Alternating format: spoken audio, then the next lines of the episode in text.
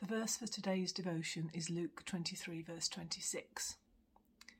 As the soldiers led him away, and they're talking about Jesus there, they seized Simon from Cyrene, who was on his way in from the country, and they put the cross on him and made him carry it behind Jesus. I suppose the most obvious thing on reflecting on this verse would be the theme of taking up our cross to follow Jesus and that is something that I've reflected on. But there was something else that caught my imagination, I suppose, in reading that verse. And I have to confess, it's not a verse that I've particularly taken any notice of before. But I was really interested to know about Simon from Cyrene. I didn't know any other references to him in Scripture. Since having looked it up, I've discovered that he had two sons that are mentioned um, later on. But I thought it was interesting that he clearly had a part to play in this story. The fact that he's mentioned not just by name but where he comes from seemed to make it important to say that it was this particular Simon that carried Jesus' cross, not any Simon, but Simon from Cyrene. And it made me think about our stories in general. I wonder what he was going to do that day. He says he came in from the country. Maybe he was coming to do some business, maybe visit family. We won't know that, but it was interesting that I'm sure at the beginning of his day he was not expecting to be forced to carry Jesus' cross. And yet we're remembering that now and talking about it thousands of years later. I just think that's amazing. I love to hear people's stories. I listen to a lot of audiobooks on the way home from work in the car, and I'm very much drawn to listening to autobiographies, especially if they're narrated by the person that wrote them. And by the nature of people who write autobiographies, there has to be something significant about their life that they think other people would be interested in.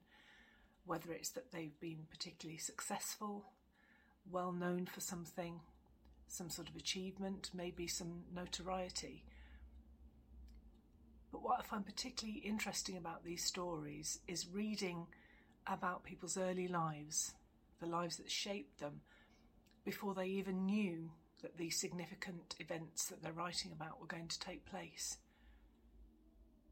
And in our lives, God doesn't let us know what's going to happen in the future in that kind of detail. He wants us to trust Him and to see our stories unfold bit by bit, which is just as well.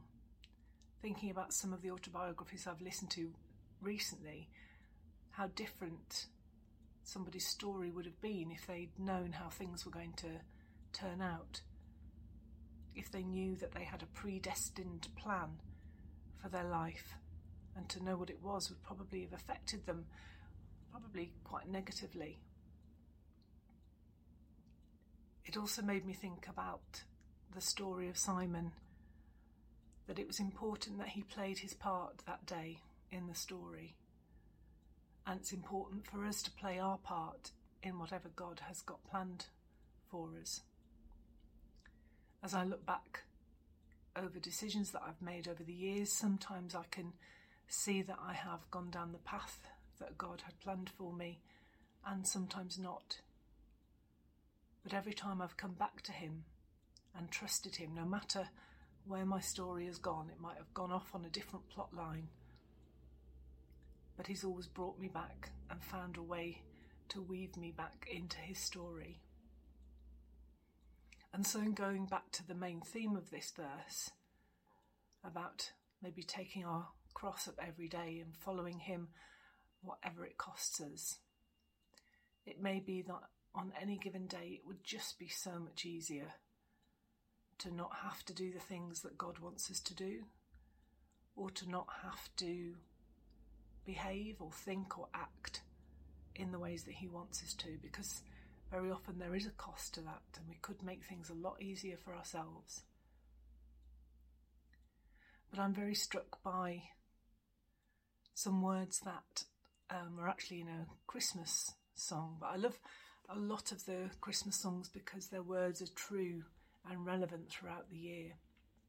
A song that Matt Redman wrote called How Far.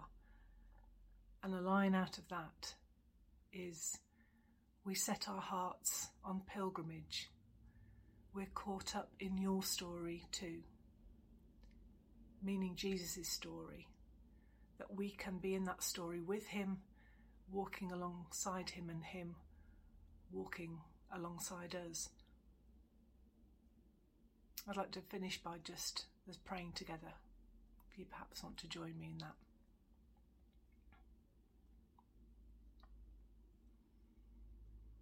Father God, I thank you that we can trust you with our lives, that you have good plans for us.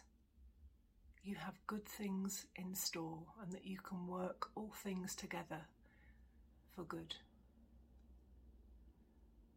I ask that day by day we would turn to you each day and listen to you, listen for your promptings and hear your voice, that we might do the things that you have prepared for us to do.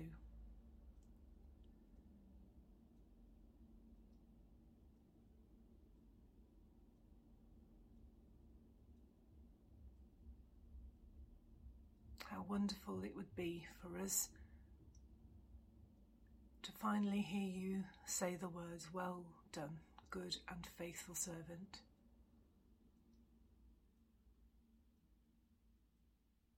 We put our stories, our plans, our wishes, and our hopes into your hands.